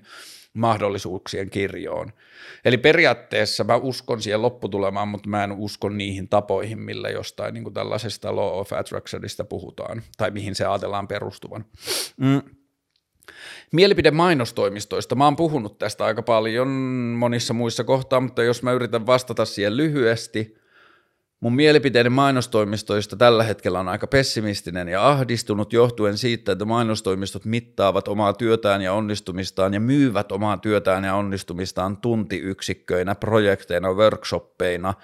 ja niin kuin mitattavina yksiköinä, kun taas mainostoimisto, toiminta tai markkinointi tai viestintä tai mikä tahansa laajempi kokonaisuus on, niin se on parhaimmillaan ongelmanratkaisua, joka syntyy elämänkokemuksesta ja näkemyksellisyydestä ja rohkeudesta ja kaikesta muusta, jolle ei ole mitään tekemistä ajan kanssa. Ja nyt mun kokemus mainostoimistoista on se, että se on mennyt niin pitkälle, että koska se tuntien myyminen on ennakoitavaa ja sitä voidaan, sen eteen voidaan tehdä konkreettista työtä koko ajan ja sitä voidaan tehdä aukoton todistusketju niin, että asiakas ei voi koskaan kritisoida lähetettyä laskua tai jotain muuta, niin ne mitattavat turvalliset arvot siinä niin kuin ajan myymisessä on syrjäyttänyt kaikki ne muut pehmeämmät mitattavat ei niin, kuin ei niin helposti mitattavat ja oikeata ongelmanratkaisua tuottavat arvot – Plus lisäksi mainostoimisto on ihastunut omaan alansa niin paljon, että se ottaa tosi monimutkaisiakin ongelmia, mainostoimistot ottaa sisään ja päättää jo siinä sisäänottamisen vaiheessa, että tämä lopputulos on mainos, että tämä ratkaistaan mainoksella. Joo, joo, se on ehkä yksi iso mun pihvi mainostoimistojen kanssa, että mainostoimistot on mennyt tosi paljon siihen, että if your only tool is a hammer, then all the problems start looking like nails – ja niin kuin mainostoimistot rakastaa mainontaa ja sitten ne etsii joka paikasta paikkoja, missä pääsee tekemään lisää mainontaa ja samaan aikaan ei media, ei mainostoimistot, ei yritykset, ei mediatoimistot, kukaan ei uskalla puhua siitä, että kuinka paljon mainokset oikeasti nykyään enää toimii. Että jos asiakkaan markkinointijohtaja esittelee johtoryhmässään viime vuoden markkinointitoimenpiteitä ja sanoo, että me saavutettiin 4 miljoonaa tai 14 tai 40 miljoonaa bannerinäyttöä ja sitten meillä oli näin paljon katunäyttöjä, näin paljon televisionäyttöjä, niin kukaan ei uskalla puhua kriittisesti vielä siitä tai enää tai niin kuin lainkaan siitä, että mitä se mainosnäyttö oikeasti näyttää. Meistä jokainen, jokainen, joka toimii mainostoimistossa, jokainen, joka toimii firmassa, jokainen, joka kuluttaa tai on mainonnan uhri tai kohderyhmää, niin me tiedetään, kuinka vitun vähän meitä kiinnostaa mainonta tänä päivänä. Jos YouTubessa tulee mainos, me odotetaan, että me päästään painamaan skippausnappia mahdollisimman nopeasti. Jos me luetaan sanomalehtiä internetissä, niin meidän silmät on lukittu siihen keskipalstaan, koska me tiedetään, että täällä laidoilla on mainontaa, niin meidän silmät vaan laskee sitä ja sulkee koko ajan niin kuin hevosen laput, sulkee sen sisällön pois. Instagramissa, jos me nähdään, että seuraavan postauksen yläkulmassa lukee sponsorit, niin me tehdään nopeampi swipeaus, että me päästään siitä eroon ja niin edelleen. Niin ja liittyen Tinderiin, mua rupesi naurattaa yksi päivä, että ainoa paikka, jossa mun mainonnan kulutuksesta jää näyttöä, on Tinder, koska mun tapa swipata Tinderia on se, että jos mä sanon ei tai kyllä jollekin, ja sitten kun seuraava kyrtti tulee, niin mä painan siitä laidasta pari kertaa, että mä katson, että mitä muita kuvia kuin se ensimmäinen kuva on. Ja mä saatan tehdä sen nopeammin kuin mä tajuan, että se, tämä kortti, mikä nyt tuli, oli mainos, joten se kerkeää avata mulle selaimen ja lähteä lataamaan sitä mainosta. Sitten mä suljen sen selaimen tietenkin heti ja menen takaisin sinne Tinderiin, mutta noista mulla jää jälki, jotka on vahinkoja. Ja jos ajatellaan mainontaa yleisesti, niin kuinka paljon niissä Excelissä näytetyistä luvuista on vahinkoja tai tahattomia mainontaan liittyviä kommunikaatioita ja kaikkea muuta. Mielipide mainostoimistosta. Toivon, että nykypuolinen mainostoimisto kuolee mahdollisimman nopeasti ja kivuttomasti, ja ne taitavat ihmiset, jotka on mainostoimistossa töissä, löytyy osaamiselleen ja luovuudelleen uusia toteutumistapoja, ja me ehkä mentäisiin myös niin kuin kyseenalaistettaisiin sitä, että jos meidän kulutuskulttuuri on ihan täysin niin kuin tuhon suossa tai sillä tavalla, että meidän ilmastonmuutos, resurssihukka, kaikki niin kuin vitun spedeily, mitä me tehdään, niin mainostoimintahan ei pyri kritisoimaan sitä, vaan päinvastoin jopa vahvistamaan niitä haitallisia toimintamalleja – niin mulla on ihan sikan rakkaita ystäviä mainostoimistossa töissä, joiden potentiaalin mä tiedän ja kuinka hyviä ongelmanratkaisijoita ne on, niin mä toivoisin, että niiden ihmisten osaaminen purkautuisi arvokkaampiin asioihin kuin siihen, että kuinka paljon me saadaan myytyä jotain hoitoainetta kolmannella vuosikvartaalilla, niin joo, mielipiteeni mainostoimistoista ei kovin mairitteleva. Öö, Joku jäpä on kysynyt multa hirveästi kaikista mielipiteitä eri kirjoista, mutta se on lukenut selkeästi niin paljon fiksummin ja enemmän kirjoja kuin mä, että mulla ei ole näistä mitään annettavaa. Mä en ole lukenut Aldous Huxleyin Brave New Worldia, vaikka mä tiedän sen, mä tiedän, että mun pitäisi lukea se. Mä en ole lukenut Nausgaardin taistelun kirjasarjaa, vaikka mä tiedän, että mun pitäisi ehkä lukea se. Niin sori, mä en osaa vastata näihin. Ystävä antoi tällä viikolla mulle lain, lainaksi tämän Miki Liukkosen Oon, jota mä ajattelin alkaa seuraavaksi lukemaan ja sitten toivottavasti sen luettua, niin sitten pääsen pyytämään mikin vieraaksi. Ha, tää oli hauska. Tärkeimmät vinkit tuleville isille, hymiö, PS, älä paljasta kysy, kysyjää. Joten onneksi olkoon pois, siellä on jäbä, jolla on ilmeisesti skidi tulossa, mutta se ei halua puhua siitä vielä. Mitäs vinkkejä mä antaisin tuleville isille? Mun isyyskokemukseen vaikuttaa tietenkin tosi paljon se, että mä oon ollut 23, kun musta on tullut ensimmäisen kerran isä ja mä oon ehkä ollut jopa liian nuori siihen hommaan, mutta mitä vinkkejä mä annan? Suhteessa parisuhteeseen ymmärrä, että seuraavat kaksi ja puoli, kolme, kolme ja puoli, neljä vuotta, mitä tahansa tulee olemaan täydellinen poikkeustila suhteessa parisuhteeseen. Ei kaikissa parisuhteissa. Mä oon nähnyt parisuhteita, jossa isä on löytänyt, niin kuin syntymän jälkeen, jossa isä on löytänyt oman paikkansa siinä ja äiti on löytänyt oman paikkansa siinä niin, että sille parisuhteelle on jäänyt tilaa, mutta enemmän kuin yleensä mun mielestä,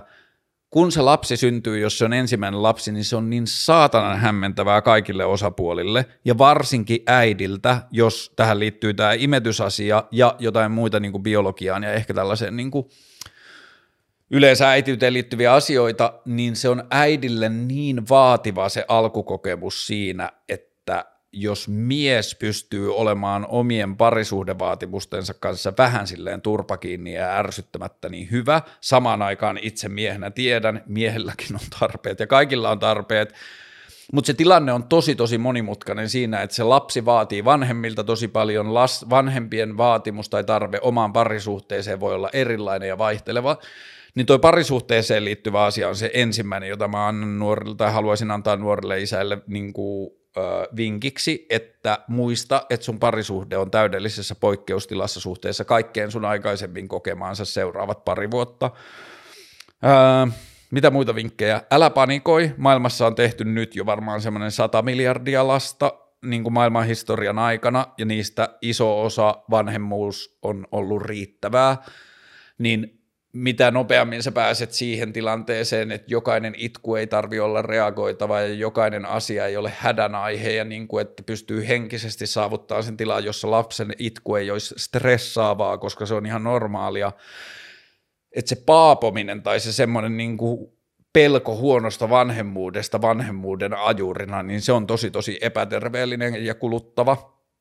Älä mittaa vanhemmuuttasi muihin ihmisiin, luo oma vanhemmuutesi, älä kysy mikä on normaalia ja oikea vanhemmuutta, vaan kysy mikä on minun vanhemmuuttani. Ää,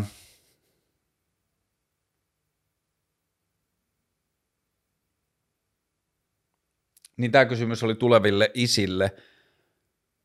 Anna lapsen äidille tilaa.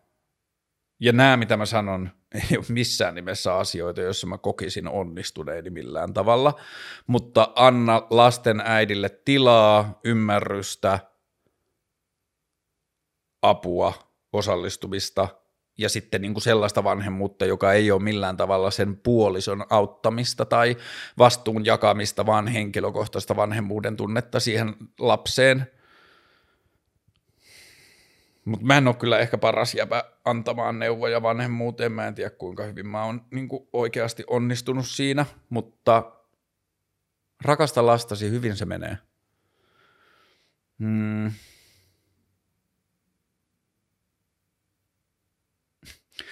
Uteliaiden sukulaistatien kohtaaminen ahdistavissa sukujuhlissa. Tämä on mun mielestä hyvä kysymys siinä, että mä oon niin jotenkin alkanut vähän niin kuin kääntymään siihen suuntaan, että miten tota asiaa voisi niin kuin lähestyä silleen humoristisesti tai niin, että puhutaan nyt tälleen pilkallisen, leikkisän pilkallisesti, että jos keski-ikäiset kalkkikset tulevat ahdistelemaan kesäjuhlissa, niin mitä jos niille kusettaisi tosi rajattomasti? Et jos on esimerkiksi tämmöistä, että tytöille sukulaiset tulee ahistelemaan, että koskas meillä kuullaan pienten tassujen töpinää, niin kun se oikea kysymys on tietenkin se, tai niin kuin oikea vastaus on, että mitä se sulle kuuluu, ja kaikki nämä kulttuuriset odotukset jostakin, että no minnekäs nyt mennään kouluun ja joko teillä on ja bla bla bla, niin kuin mitä ikinä, niin noihin olisi hauskaa, että niihin pääsisi sellaiselle tasolle, että ei ottaisi niitä lainkaan vakavasti, vaan löisi sen vähän niin kuin läskiksi, tai sitten vaihtoehtoisesti riippuen siitä sosiaalisesta suhteesta tähän ihmisen, niin ottaa sen puheeksi, että hei, että niin kuin, minkälaisella ajatuksella sä koet, että sulla on oikeus jotenkin niin kuin arvostella tai esittää oletuksia tai odotuksia mun elämää kohtaan tai jotain muuta. Tässä ei hirveästi yksilöidä sitä, että minkälaista tämä uteliaiden sukulaista-tien ahdistavuus on, mutta leikkisyys on varmaan yksi asia – ja sen itse tiedostaminen, että vaikka tuo toinen ihminen pystyy kulttuurin ja opittujen asioiden mallilla esittämään tämän asian niin, niin kuin silloin olisi jotain osaa ja arpaa mun elämää ja oikeutta puuttua siihen, niin muistuttaa itselle, että ei sillä oikeasti ole, sillä ei ole mitään mahdollisuutta, niin, tai niin sillä ei ollut mitään lupaa liittyä siihen keskusteluun, että pois mun tontilta, ja sitten se, että miten ystävällisesti sen pystyy esittämään. MP Handmaid's Tale-sarjasta, mä oon katsonut sitä vasta puolitoista kautta, mä oon jotenkin nyt säästellyt sitä, että mä ajattelin, että nyt kun se kolme, mä huomasin, kakkoskausi jäi jotenkin, jäi johonkin väliin, sitten kolmonen kerkes alkaa, sitten mä olin silleen, että okei, mä otan tämän alkuun, niin varmaan nyt tässä kun syksyn illat pimenee, niin mä katson sitä lisää. Mutta joo, se on ollut mun mielestä tosi hyvä sarja, tosi vaikuttava, sarjasuosituksista. Yle Areenassa on nyt semmoinen Le Bureau, semmoinen ranskalainen agenttisarja, joka ei ole siis mikään James Bond, vaan silleen realistisen tuntuista modernia niin kuin tällaista espionagi ja tällaista niin kuin valtioiden salaisuusvakoilua. Se on tosi hyvä. Mutta Handmaid's Taleissa on sairaan hyvät musiikit, tai paljon hyvää musiikkia, paljon hyviä ajatuksia ja analogioita nykymaailmaan – en mä tiedä osaanko, mä, kun mä en ole pitkään aikaa nyt kattonut, kun se on ootellut tuossa, niin ehkä mun kanta vaan siihen on, että hyvä sarja. Mm. Okei, tämä taitaa olla viimeinen kysymys. Mikä on vastoinkäymisten merkitys yksilön kehitykselle? Onko nuorilla liian helppoa nykyään? Myös kiinnostaisi kuulla niistä kerroista, kun olet itse kohdannut vastoinkäymisiä, mitä opit? Uh, kysyt ensin tämä, onko nuorilla liian helppoa nykyään? Ei vitus. Se, että nuorilla ei ole samoja ongelmia kuin mitä meillä on ehkä ollut kaikissa asioissa, ei tarkoita sitä, että niillä olisi jotenkin helppoa. Ihmiseksi kasvaminen on vitu vaikeaa ja monimutkaista ja kuumottavaa. Teiniän läpimeneminen on tosi hämmentävää. Se on mun mielestä tosi ylimielinen ja yksilmäinen ajatus sanoa, että nuorilla on niin helppoa nykyään fakta, että eihän ole. Niillä on eri ongelmat, mutta vastoinkäymisten merkitys yksilön kehitykselle.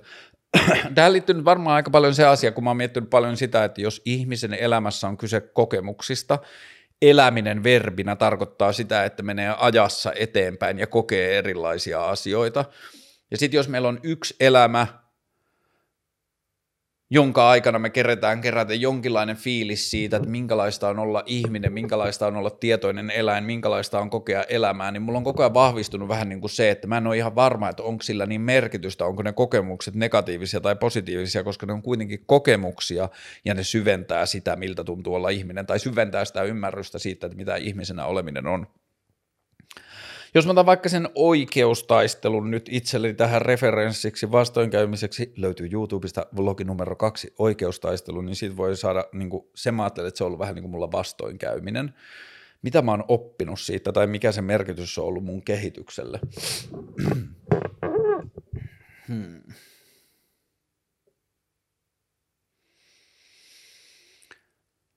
Tuohon oikeustaisteluun liittyy myös osalla tietyllä tavalla mun rah- varattomuus ja rahavaikeudet, niin niistä mä oon kyllä oppinut tosi paljon. Niistä mä oon oppinut sitä, että mun käsitykset siitä, että mitä hyvä elämä tarkoittaa tai mistä hyvä elämä koostuu, on ollut vähän väärä. En tiedä kuinka materialismi tai rahalähtöinen mä oon ollut aikaisemminkaan, mutta näiden juttujen läpikäyminen on tehnyt tosi selväksi sen, että mun onnellisuus tai maailman – laatu, maailman hyvyys ei ole kiinni siitä, minkä verran mulla on rahaa, niin se on ollut tosi tosi opettavaista. Myös se, että ihania asioita, tietyllä tämä on ihan sama asia tai saman kolikon toinen puoli, mutta että voi tehdä ihan älyttömästi ihania asioita ilman rahaa, jos siihen on niin sosiaalista ja henkistä jaksamista ja vointia. Ja mitäs mä oon oppinut vastoinkäymisistä? No ainakin sen, että niistä selviää. Se on mun mielestä tärkein oppi kaikissa vastoinkäymisissä, että niin kauan kuin niihin ei kuole, niin niistä selviää. Ja se pitäisi pitää muistissa, muistoissa silloin, kun tulee lisää vastoinkäymisiä, että haa, onpas perseestä, onpas tosi vitun raskasta ja rankkaa, mutta luultavasti tästä selvitään, että tämä ei nyt vaikuta vastoinkäymiseltä, johon kuolee. Ja jos siihen ei kuole, niin kaiken sen paskan alla on kuitenkin se kultajyvä siitä, että haa, mä oon hengissä, mä saan sentään kokea tätä. Tuolla on vitusti ihmisiä, jotka on kuollut jo tai jotka ei koskaan syntynyt, ne ei saanut ikinä kokea mitään tällaista. Niin se on niin kuin mun mielestä sen vastoinkäymisen semmoinen niin kuin, tiedän, täysin mahdotonta tai lähes mahdotonta saada tuota ajatusta kunnolla henkiin silloin, kun se vastoinkäyminen on päällä, mutta se on niin kuin lintuperspektiivistä mulle ollut semmoinen ajatus, minkä vastoinkäymiseen voi vain aina liittää, että haa, mä käyn läpi jotain paskaa, mä käyn läpi, eli mä elän, mä oon niin kuin monella tapaa etuoikeutettu. Vastoinkäymisistä saatavat niin kuin hyödyt tai merkitys yksilön kehitykselle mitä se helvettiä mä oon oppinut vastoinkäymisestä. Ehkä se vastoinkäymisestä oppiminen on niin kuin isossa osassa myös sitä, että sitä on hankala sanallistaa, että se on niin kuin vaan kokemuksia ja niin kuin asioita. Ja sitten siitä oppii tavoilla, joita ei välttämättä pysty tai osaa edes itse sanallistaa, että se vaan niin kuin sitten näkyy omassa käytöksessä myöhemmin, että toimii eri tavoilla vastaavissa tilanteissa tai jotain. Tänne tuli yksi kysymys ja sitten tämä on mun mielestä tosi hyvä, niin mä haluan vastata tähän. Tämä on viimeinen. Kun mä oon puhunut siitä, että mun mielestä ihmisten pitäisi kävellä punaisia päin, että jos autoja ei tuu, että ihmisten pitää seurata liikennettä, ei liikennevaloja, että jos autoja ei tuu, niin mun mielestä silloin ihmisten tehtävä on kävellä punaisia päin, koska vähän niin kuin eläin, joka kulkee luonnossa, niin jos sille tulee polku vastaan, niin musta olisi järjetön ajatus, että se antaa jollekin robotille luvan kertoa, saako se mennä sen polun yli. Ja tässä täytyy tietenkin muistaa kaikki se, että jos se kadun ylityspaikka on kova vauhti sen mutkan keskellä, niin nämä säännöthän ei päde, jos sä et voi nähdä autoja molemmat suuntaan ja bla bla bla, mutta nyt tuli kysymys, voiko autollakin ajaa punaisia päin? No lähtökohtainen yksinkertainen vastaus on, että ei, koska autolla voi tappaa muita ihmisiä kävelemällä ei ja pyörälläkin vaikeasti että auto on niin kuin jo siinä heti eri luokassa. Toisekseen auto, ää, auton nopeudet on, ei pelkästään se, että sen koko ja paino on niin eri, vaan myös se, että sen nopeudet keskimäärin on tosi erot, erit milloin mä annan itselleni luvan ajaa punaisia päin autolla, on niin kuin myöhään iltaisin ja öisin, jos mä huomaan seisovani niin kuin tyhjässä risteyksessä ja mistään suusta, suunnasta ei tuo autoja, ja ne liikennevalojen logiikka tai algoritmi tai keinoäly ei ole vaan vielä kehittynyt niin paljon, että ne ymmärtäisi, että a, täällä on vaan yhdellä kaistalla auto menossa vain yhden, yhteen suuntaan osaisi vaihtaa, niin silloin mä menen niin kuin punaisia päin, mutta arkiliikenteessä – ehkä just ton takia, että se auto on niin paljon tappavampi kuin noin muut kulkuneuvot, niin tämä ei ehkä päde autoihin. Mutta että se on kiinnostavaa, että kuinka paljon esimerkiksi mun mielipiteeseen tuossa asiassa vaikuttaa se, että kun se on laitonta ja jos poliisit näkee, mä en menisi ikinä poliisin nähden punaisia päin autolla, mutta mä menen usein tarkoituksella poliisin nähden punaisia päin pyörällä, jotta mä pääsisin käymään sen keskustelun, että mikä se haitta oli, mitä mä tein tästä. Mutta jotenkin autossahan voisi vedota samaan, että mistään ei tullut ketään, mutta silti mä jotenkin suhtaudu siihen samalla. Mutta se ehkä just liittyy siihen tappavuuteen, että auton kanssa siihen pitää suhtautua niin paljon eri lailla niin kunnioittavammin kuin noihin kävelyyn ja pyöräilyyn, koska niiden tappokyky on niin paljon pienempi, tai tuhokyky. Ehkä tämä vastasi punaisia päin kävelyyn. Ensi viikolla tulee näillä näkymin haastattelujaksoja. Mä yritän keksiä itselleni toimeentuloa tavalla tai toisella, taistella tämän ohjelman. No ohjelman puolesta ei näköjään tarvitse taistella, kyllä tämä tässä rullaa. Se on vaan niin kuin mun toimintakyky ja logiikka ja pelko ja hätä ja kaikki tollaiset, jotka vaikuttaa siihen, että kuinka paljon mä saan näitä aikaiseksi. Ihania kysymyksiä, ihana meininki ja tota, hyvää syksyn alkua, palataan pian ja kaikkea hyvää. Mä meinasin sanoa jotain niistä illan gaala-asiasta, että onko mä vuoden podcast, mutta ei mua ehkä ihan hirveästi kiinnostanut, kiinnosta sille, että enemmän mä oon ehkä huvittunut tästä tilanteesta, mutta olisi se tosi hauskaa, jos mä voittaisin, koska sitten joku olisi huomannut, mutta ja sitten joku uusi saattaisi huomata, mutta, mutta hei, peace, kaikkea hyvää, moi.